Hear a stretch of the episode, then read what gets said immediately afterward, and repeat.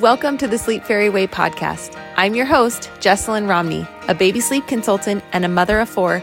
I'm here to teach you everything I know about baby sleep, motherhood, postpartum, and more. I'm so happy you're here.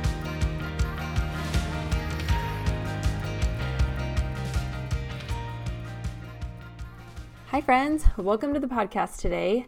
We are going to talk about the adjustment to having a newborn when you have a toddler and things that you can do to help that transition be a little bit easier on your toddler.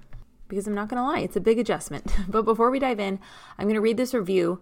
It says, She did it. Third night in, and she slept through the entire night without a feed. We made sure to feed her enough during the day because I was convinced that she was waking up starving because it's always between 4 and 5 a.m. But last night she woke up at 4 and got herself right back to sleep and made it until 7:30. I cannot believe it. Hey, thank you so much for sharing that review. I love that you noticed that when you feed your baby enough during the day, they can totally sustain themselves at night. Their bodies are designed just like ours. They are humans too. Babies are humans too. So, as long as they are growing and getting enough, they can learn to sustain their body throughout the night without a feed. So, I'm so glad you're seeing those results. Okay, let's dive in in my personal opinion, the transition from one to two kids was so much harder than two to three or three to four. And I think it's because my daughter was older. That's the biggest age gap I have.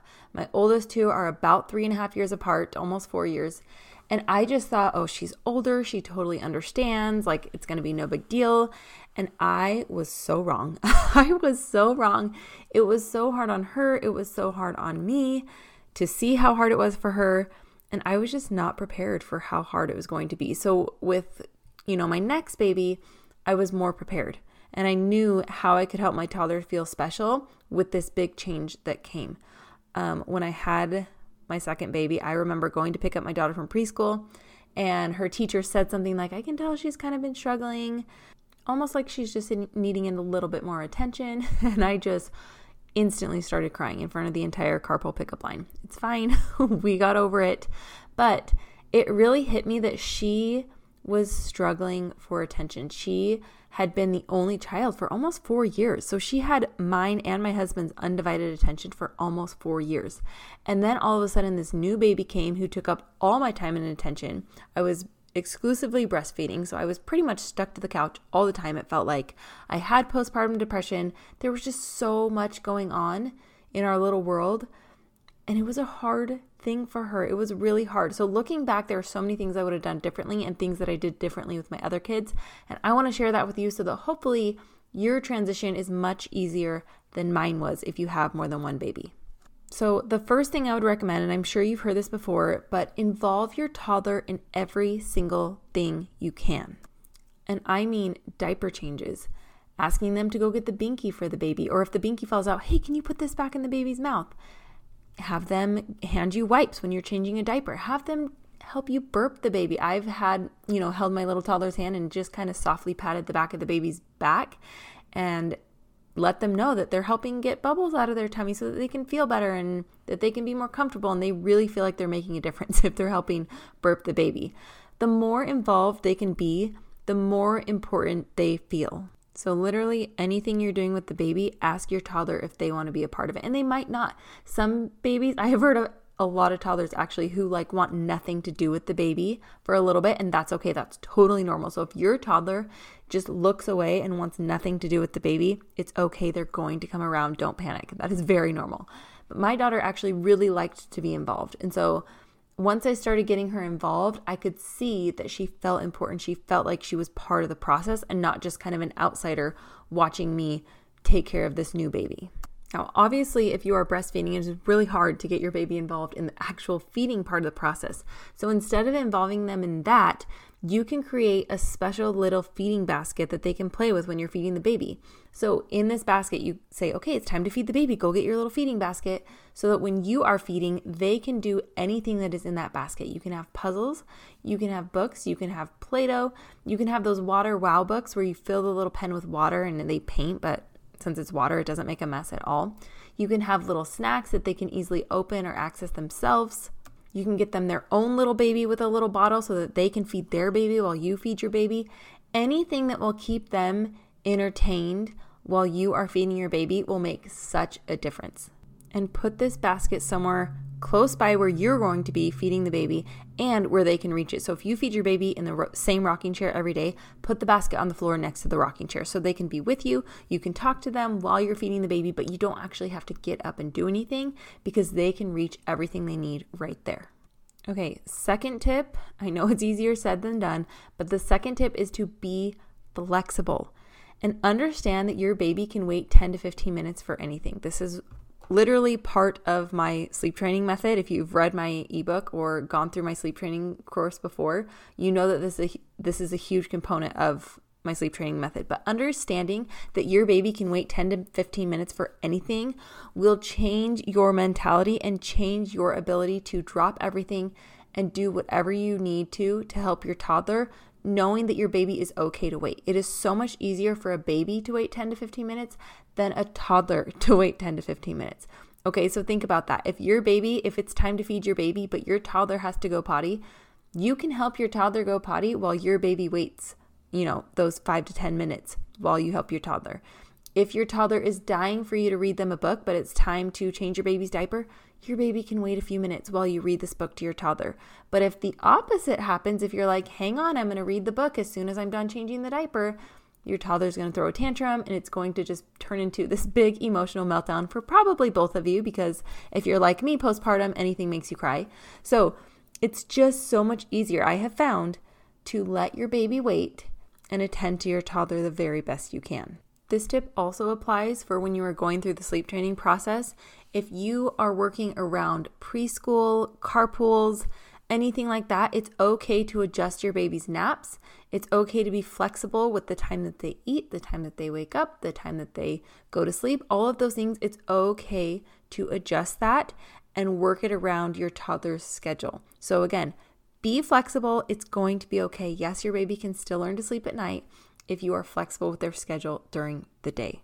So I know that's kind of like a wide variety of areas to be flexible, but that is a huge component of adjusting to having more than one kid. You have to be flexible in order to stay sane because things are not going to go perfectly according to plan all the time. In fact, most of the time, they're probably not going to go according to plan. But if you are flexible, it's okay. It's not going to derail your day, your mood, your mental health, or anything like that. Just be flexible and go with the flow, which is so hard for me to say and do as a type A person, but I promise it'll make a difference. Okay, and tip number three is to fill your toddler's cup whenever you can. So if your baby is napping on you, if you are doing contact naps, then have a stack of books and say, hey, let's read some books together. Play a game with your toddler. Do anything you can to continue to build that relationship and let them know that you value them and your time with them. It doesn't have to be anything big. Seriously, five minutes of one on one time with a toddler, giving them your undivided attention for five minutes, makes such a difference. It fills their cup right up. It truly, truly does. Now, if you do have the luxury of having one on one time with your toddler away from the baby, that will also make a big difference. So, say you have a partner or somebody who can stay home with your baby, take your toddler to go get some ice cream. Take them to the store and let them pick out a little prize. Do something one on one if you can, as often as you can to make them feel special. But if you don't have that, if it is just you and your baby and your toddler at home, it's okay. Choose five to 10 minute increments throughout the day to read them a story, color a picture with them, play a game with them, anything like that. It will make a huge difference if you take any opportunity you can to fill their cup. Now, with all of this being said, with all of these tips I've shared, if you are in a place where you are struggling with postpartum depression, if you feel like you can barely keep your head above water, if you feel like no matter what, I cannot even wrap my head around reading a book to my toddler because I'm so tired. I am so depressed. I am so overwhelmed. If you're just feeling all of these things and this feels like too much for you, I want you to know that it's okay. I want you to know that it's okay to turn on the TV, let your toddler watch a show for as long as you need to just to get through this newborn phase. Like I said before, I was in deep postpartum depression for a while. And Daniel Tiger was my saving grace. okay, Daniel Tiger kept my toddler happy, kept her entertained, and kept her busy while I was just trying to survive. And you know what? That child now is almost 11 years old. She is thriving. She is smart.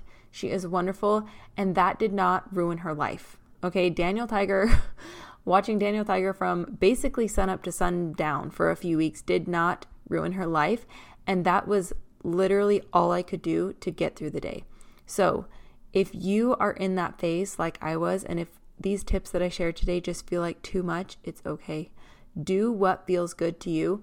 Do what you need to do to get to a place where you are mentally able to handle taking care of a toddler and a baby. And if that means watching TV for a few weeks until you start sleeping more, until you start getting the hang of it, till your baby's in more of a predictable routine, your toddler has adjusted to having a newborn, and you finally feel like you have a grasp on things, it's okay to let it happen. It's okay to turn on the TV.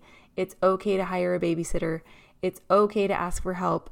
Do what you need to do to get through this phase if you are struggling. I've been there. I know what it's like. I know that it's hard. So don't feel guilty about it. Things will get better. There is a light at the end of the tunnel. And someday you're going to look back and be like, oh my gosh, I did that.